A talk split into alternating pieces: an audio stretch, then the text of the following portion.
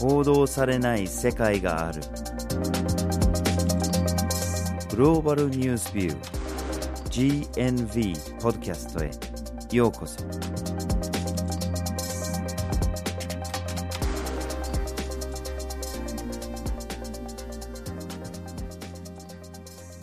バージル・ホッキンスです。岩根あずさです。今回のポッドキャストのテーマは国家のイメージ洗浄ですはい。具体的に何の話かっていうと国のイメージを良くしてくれる PR コンサルティング会社の話ですはい。で、これもちろん国だけではないんですよね。このイメージを良くするためにコンサル会社を挟むみたいなことはいろんなところで行われていて、例えば会社、何かスキャンダルが起こったりとか、不祥事が発覚した会社であったりとか、個人、例えば、まあ、芸能人みたいな有名な人がスキャンダルを起こしたりしたときに、悪いイメージを払拭させるときに記者会見を開いたり、謝罪文を作ったり、みたいなときにどんな言葉を使うかとか、どんな風に演出をするかっていうイメージを向上させるための戦略を練ってくれるっていうのが PR コンサル会社です。そうですよねで会社もそうだけど国家も組織の一種であってまあ同じようにその政府あるいはその国家に対するイメージを良くしたいとかっていう時に使ったりするんですね今日はそういうような国のためにイメージを洗浄してくれる PR コンサルティング会社の話をしたいと思いますはい。そこで今回のポッドキャストでは、まずはじめに PR コンサルティング会社とは、二つ目にメディア戦略について、そして最後にイメージアップ、イメージダウンという三つの視点からお送りします。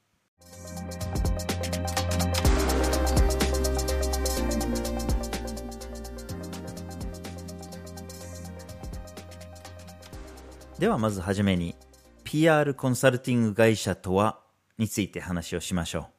はい。PR コンサルティング会社とはその名の通り PR つまりパブリックリレーションズ宣伝だったり広報を行う業務を代行する民間の会社のことを指します。うんこれらの会社っていうのは一般的にはクライアントからの依頼によってクライアントの存在感を高めたりクライアントが自慢したいこと、宣伝したいことなんかを効率的に宣伝する手法を考えたり、そして冒頭に挙げたようなイメージの回復だったり、イメージを変えるといったようなことを行う会社です。はい、でその存在感を高めるとかイメージを変えるって言っても誰を対象に誰をターゲットに活動をしてるかっていうことも抑えなきゃいけないと思うんですけれども、まあ、クライアントのニーズによって様々ですよね。まあおそらく最終的にターゲットにしてるものが一般市民というか世論というかそういうものも多いかもしれないんだけれどもそれを例えばメディアを通じて世論を狙うとか場合によってはピンポイントで政府関係者に対する働きかけだとかあるいは企業に対する働きかけだとか様々なパターンはあると思います。でその PR コンサルティング会社のクライアントになるその利用者なんですけれどもやっぱり企業が多いんですよねその企業がうまく売れてない時だとかあるいは何かの不祥事を起こした時にイメージを回復したい時に利用することが多いんですね。で例えばその不祥事の時だけじゃなくてその企業の活動自体が有害的なものの場合例えばタバコ会社だとか石油会社だとかやっぱりその人の健康を損なうようなあるいは環境を壊すような仕事をするような会社は特に両率が高いと言えるかもしれないですね。うん。そしてこれらの利用者の中に国といったものも含まれてくるんですよね。うん、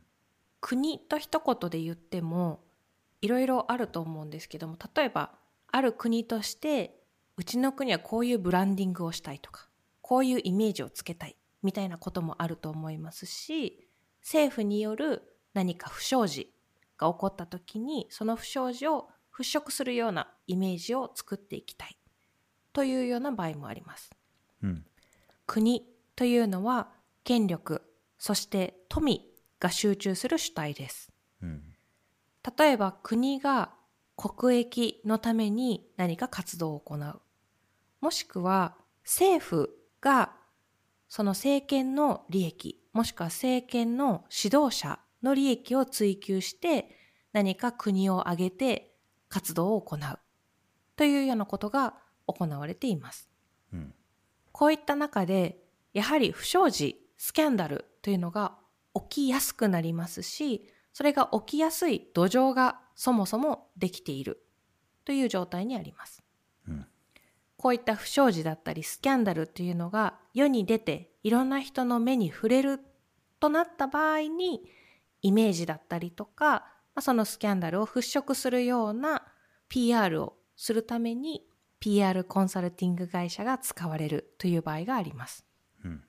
とはいえ国はそもそもこういった民間の会社を雇わなくても独自に広報を行ったりとか報道していくという能力はあるにはあるんですよね。うん。にもかかわらずあえて民間の会社を使う時もあるということが一つ大きなポイントになるかなと思います。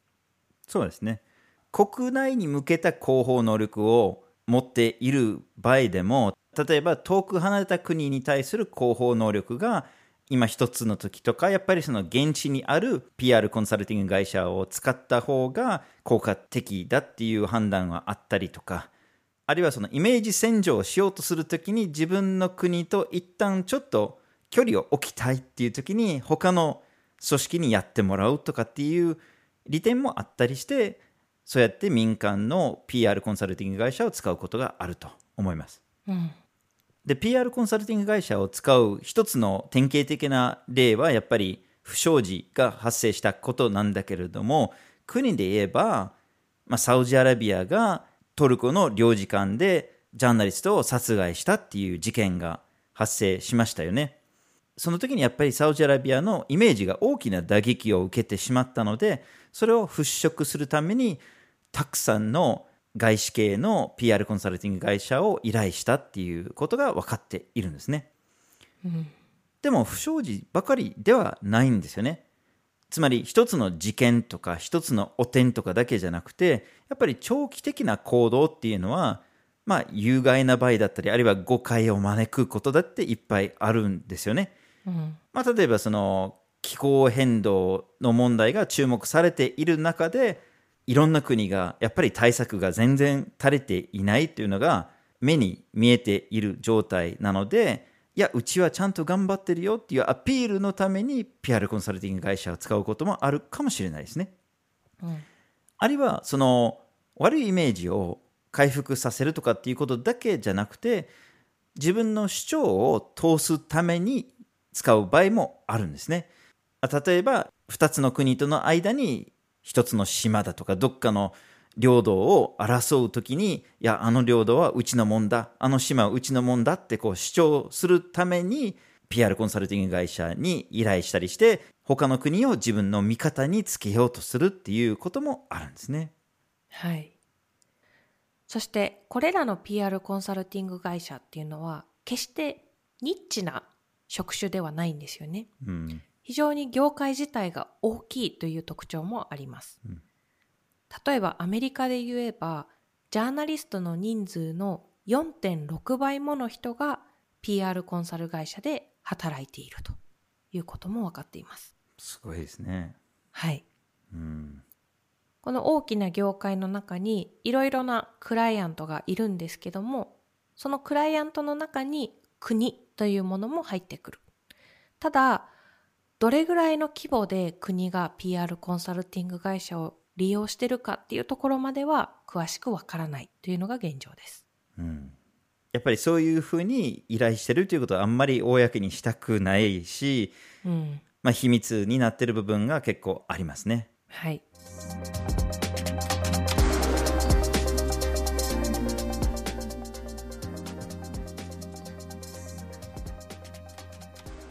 では続いてメディア戦略について見ていきましょう。はい。PR コンサルティング会社は様々な活動をしているんですよね。メディアばかりではないんですね。だけれどもやっぱりその一つの主要な要素って言えばメディア戦略ですよね。うん。どういうふうに自分の組織とか国とかを報道してもらえるのか、どういうふうに報道してほしくないのかとか、そういうような戦略がやっぱり大きいですね。はい。このメディア戦略を PR コンサルティング会社が行うとなった時には、まず何が始まるかというと、報道でのクライアントの扱われ方といったものをモニタリングして分析するということが行われます。うん。国内に対する PR だったら国内での報道のされ方でしょうし、国外に対して何かイメージだったりとか何かを発信したいといった場合には、国外メディアの分析ということが行われます。うん。これらの分析に基づいて、例えばプレスリリースの資料が作られたりとか、SNS が運営されたり、さらにはどういった手法でどういった発言をするかというようなアドバイスが行われたり、とより効果的な方法でクライアントのメッセージだったりとか、クライアントの意図が広まるようにしていくというのがメディア戦略の一般的な手法です。ですね。で、それ以外にも、報道関係者にピンポイントで狙うっていうような戦略もいろいろあるんですよね。うんまあ、例えば、ある問題に対して記者会見を開くってなった時に、PR コンサルティング会社がその記者会見を運営したりとか、そのルールを決めたりとか、誰を呼ぶのかとか、そういうようなことをしたりするんですね。あるいはその報道に対する演出ができるような国際会議の開き方を助言したりとか。で、場合によっては、報道関係者とかを招聘してパーティーをするとかっていうようなこともやったりするんですよね。うんさらに、ジャーナリストに対する働きかけだけではなくて、お金を出して広告をメディアに載せるっていう手もあるんですね。まあ、例えば、領土問題を抱えている国の場合、アピールしておきたい国の国民に対して、その国の新聞に、例えば一面広告を、あの領土はうちのもんだって書くような広告を載せたりとか、そういうようなこともしたりします。はい。加えて、ジャーナリストに対する直接的な働きかけっていうのは決してパーティーだけではなくて、ジャーナリストのためのツアーなんかを開催するという場合もあります。うん。このツアーなんですけども、まあ、一般的には、このジャーナリストの旅費、滞在費なんかは、クライアントが負担して、ジャーナリスト自体は個人的な負担とか会社の負担なしで参加できたり。で、ツアーなので、もちろん引率は PR コンサル会社だったりとか、クライアントがこういうとこ見てほしい、こういう体験をしてほしいというものを用いて引率が行われて、インタビューをする場合にも、もちろんこれは用意されたインタビューで、誰がインタビューに答えるかとか、どういった場所でインタビューを行うかというようなことも、もう事前に決められたツアーというものが行われます。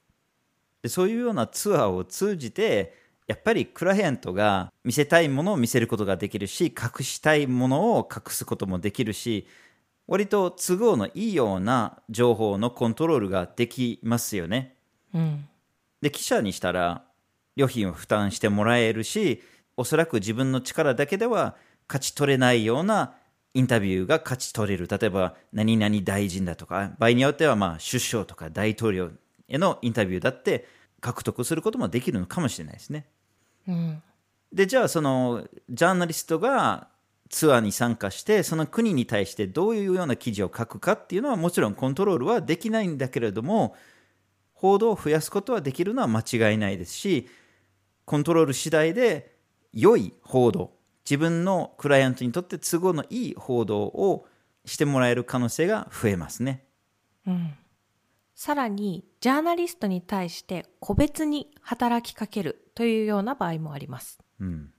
例えば、自分のクライアントについて協力的、良い情報を書いてくれるようなジャーナリストに対しては、優先して情報を提供したり、反対に自分のクライアントの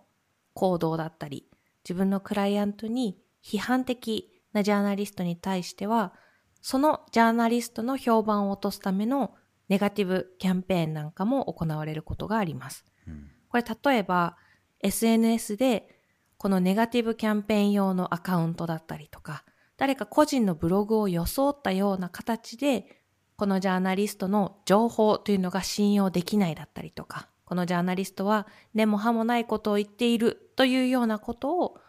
PR コンサル会社が言うという場合もあります。うん、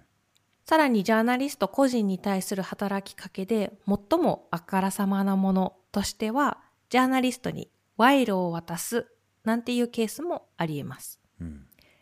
加えて、このジャーナリストに働きかけるだけではなくて、PR コンサル会社自身がメディアを作っていくというような場合もあります。うん、例えば一般的なプロパガンダのような形態を持つもので、政府が情報の発信源になっていて、まあ、例えば雑誌だったりとか、政府が運営するウェブサイトで情報が発信されている。それをお手伝いしているというようなケースもあります。うん、ただ分かりにくいのは、あたかも一般的なニュースの会社かのように、メディア会社かのように装って情報を発信しているというケースも少なくありません。うん、ただ、一般的なメディア会社を装ってはいるものの、その背景にあるのは、クライアントの評判を良くするための情報発信なので、分かりにくい形でのプロパガンダが行われるということもあります。はい、でこういうような活動を見てるとこの PR コンサルティング会社っていうのはジャーナリストの敵なんじゃないかなって思ってたりするんですよね。つまり意図的に情報にバイアスをかけて発信したりとかある情報を強調したり他の情報を隠したりとかっていうやり方は普通にやってますし場合によっては情報を捏造したりするっていうケースだってあるんですよね。で、ジャーナリストって本来なら真実を追求する職業なので、できる限りそういうような情報を避けておかないといけないというか、見破らなきゃいけないっていうのが仕事なんですね。でも結構、総合依存してる部分もあったりするんですよね。で、どういうことかっていうと、今のジャーナリズムの業界っていうのは非常に厳しいんですね。財政的に。新聞だとかテレビだとか収入がどんどん減ってきているし、そのビジネスモデルが結構壊れてきてるんですね。なのでやっぱり一人一人のジャーナリストが情報収集して情報を確かめて、それを発信できる形に持っていくっていうのが結構大変なんですね。で、PR コンサルティング会社が情報を取ってきてくれる、発信できる形に持っていってくれる、映像も撮ってくれるとかってなると、結構これジャーナリストたちも助かったりするんですよね。で、こういう問題もあって、PR コンサルティング会社の、まあ、思うツボになるっていうか、その発信したい情報を発信できてしまうっていうことになるんですね。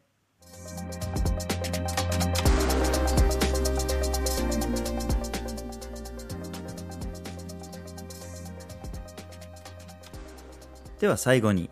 イメージアップ、イメージダウンについて話をしましょう。はい。この PR コンサル会社、どういった時に利用されやすいのかと考えた時に、特に国が利用する場合ですね。例えば、人権侵害を行っている国、戦争を行っている国、非民主的な政治を行っている国、こういった国っていうのは国際的な世論の批判が集まりやすい対象になります。うんこういった場合に、これらの国のイメージを操作するために PR コンサル会社、使われやすいんじゃないかというふうに考えることができます。はい。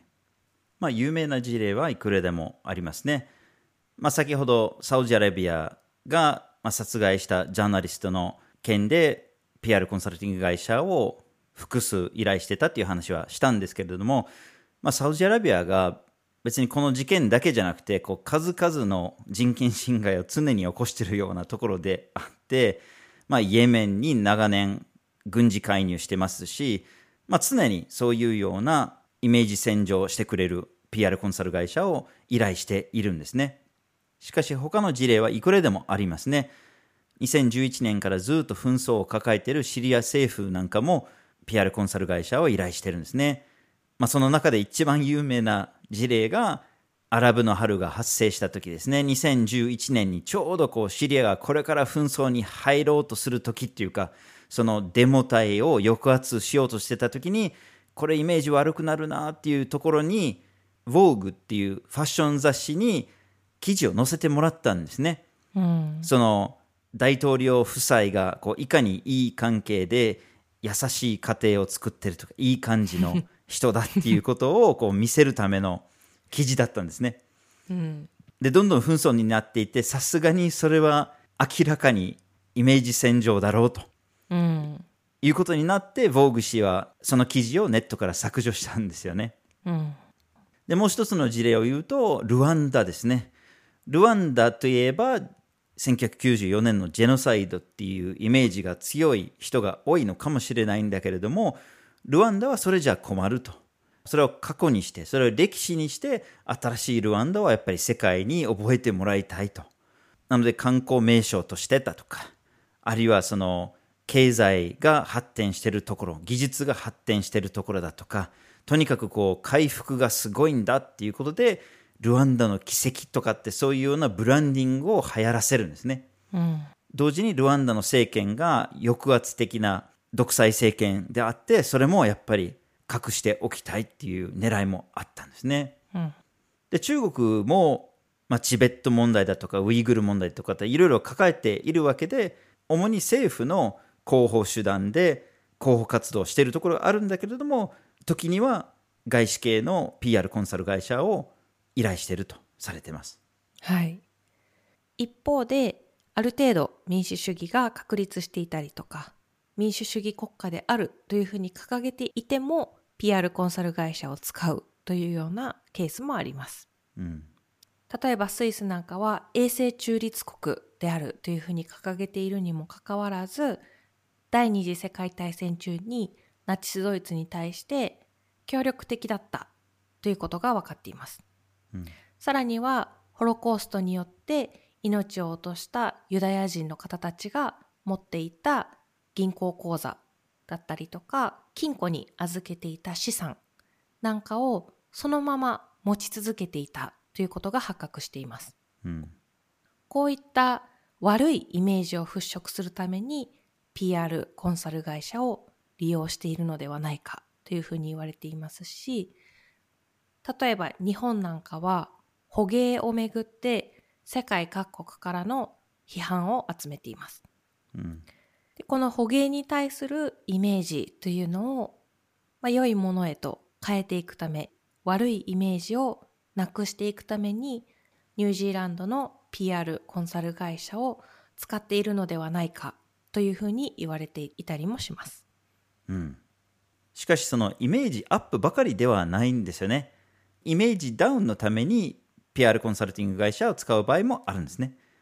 もちろん自国のイメージダウンじゃなくて自分のライバルだとか他の国のイメージを落とすために PR コンサル会社を使う場合があります。うん、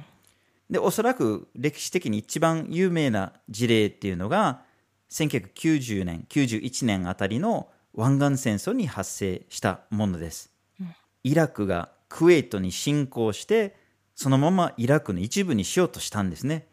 で、クウェート政府が亡命せざるを得なくて、まあ、国がなくなっちゃったんですね。うん、で、自分の国を取り戻すためにどうしてもアメリカに介入してもらわなきゃいけなかったんだけれども、アメリカはそこまで乗る気じゃなかったみたいですね。うん、世論が戦争することを支持してたわけでもなく、その状況を変えるために PR コンサルティング会社に依頼したんですね。で、その会社はいろいろと活動していくんですよね。イラク兵がクウェートに侵攻した時の映像を BHS とかにまとめて、それを報道機関に発送したりだとか、いろんな情報を提供したりしたんですね。だけれども同時に情報を捏造したりもしたんですね。うん、例えば、イラク兵がいかに残酷かっていうことを見せるためのものが多かったですね。で、結果的に一番効果的だったのが、イラク兵がクウェートの病院に入っていってその高そうな保育器を盗もうとしたんだけれども赤ちゃんが入ってたから赤ちゃんをそこから取り出して置いていって保育器だけ持っていったとうんいう情報を流したんですねメディアに。うんでこれ完全な嘘だったんだけれどもこうすればアメリカの世論が起こるだろうということでその情報を流したんですね。はいで結果的にアメリカの世論が起こった。で戦争するための条件が揃えて結果的に湾岸戦争っていうものが発生したんですね。うんまあ、同じ中東で言えばもうちょっと最近で言えば2017年に発生したカタール危機ですね。この時にもそのカタールをどうしても悪者にしたかったサウジアラビアとかアラブ首長国連邦がいろんな PR コンサル会社に依頼してカタールがこんな悪いことしてるんだという情報をいっぱい発生したりしてネガティブキャンペーンをしてたんですね。はい。で、こういったネガティブキャンペーン、決して国から国だけではないんですよね。うん。ある組織に対してもネガティブキャンペーンが行われるということもあります。例えば、国連に対してネガティブキャンペーンを行っている団体として、シリアキャンペーンという団体があります。うん。このシリアキャンペーンなんですけども、一見すると NGO だったりとか、まあ、市民団体のような形態をとっているんですけども、この背景にはどうやら PR コンサルティング会社が噛んでいるんではないかというふうに言われています。うん。で何をしているかというと、国連がシリアで活動するということを批判していたり、さらには国連がシリア政府の独裁に加担しているということを批判しています。うん。この団体に PR コンサルティング会社が噛んでいるのではないかと言われているんですけども、一体誰がクライアントなのか、誰が依頼主なのかということは詳しくは分かっていません。うん。もう一つ組織に対するネガティブキャンペーンの事例として挙げられるのが、アメリカが PR コンサル会社に依頼したアルカイダのネガティブキャンペーンです。これはアメリカがイラク侵攻の際に PR コンサル会社に依頼を行ったケースです。うん。このケースでは PR コンサル会社はアルカイダが作ったかのような動画というのを作成、配信することによってアルカイダという組織が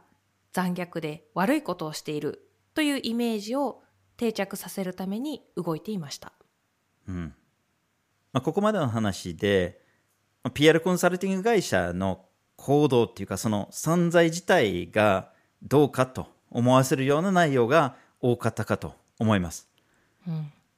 あ人権侵害をするような国、紛争を仕掛けるような国、その行動を押し隠したり、正当化したりだとか、そういうようなことをする国のイメージを洗浄したり、場合によっては、ありもないようなことを捏造したり、発信したりと、そのデマを流すっていうようなことも仕事にしている場合があると。PR コンサルティング会社の活動、存在、これでいいのかというふうにやっぱりどうしても思ってしまいますね。うん。ただ、こういった PR コンサル会社による人権侵害への加担だったりとか、戦争への加担、イメージ洗浄、あるいはストーリーの捏造、こういったことっていうのは次々と明らかになってきているんですよね。うん。でこういったことが分かってくると、やはり PR コンサルティング会社自身への批判だったりとか、PR コンサル会社って良くないことしてるよねというようなイメージっていうのもついてくるかなというふうに思います。うん。つまり、本来ならイメージ洗浄を仕事にしてる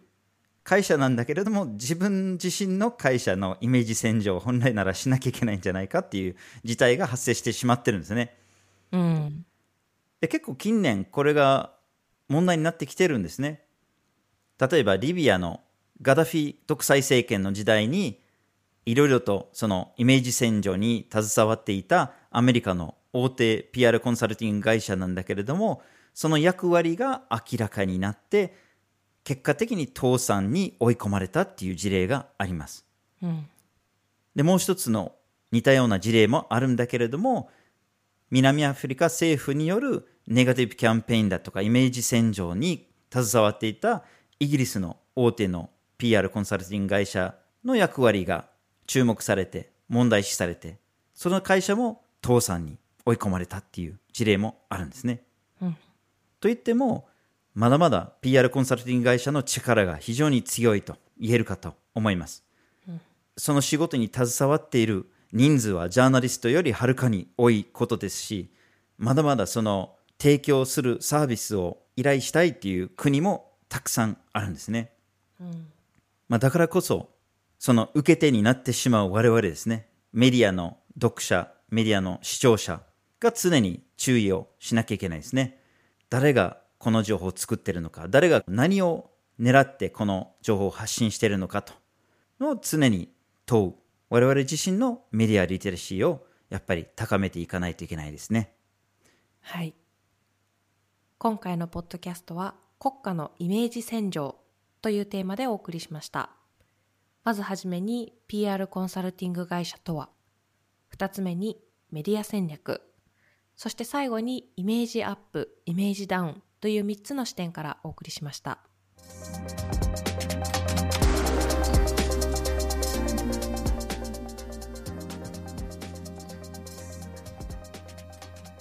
GNV は毎週木曜日19時に新しい記事をアップしています。火曜日と土曜日には1枚ワールドもアップしています。Twitter、Facebook、Instagram でも発信しています。ポッドキャストは毎月第1、第3月曜日に発信します。ぜひフォローしてください。次回もお楽しみに。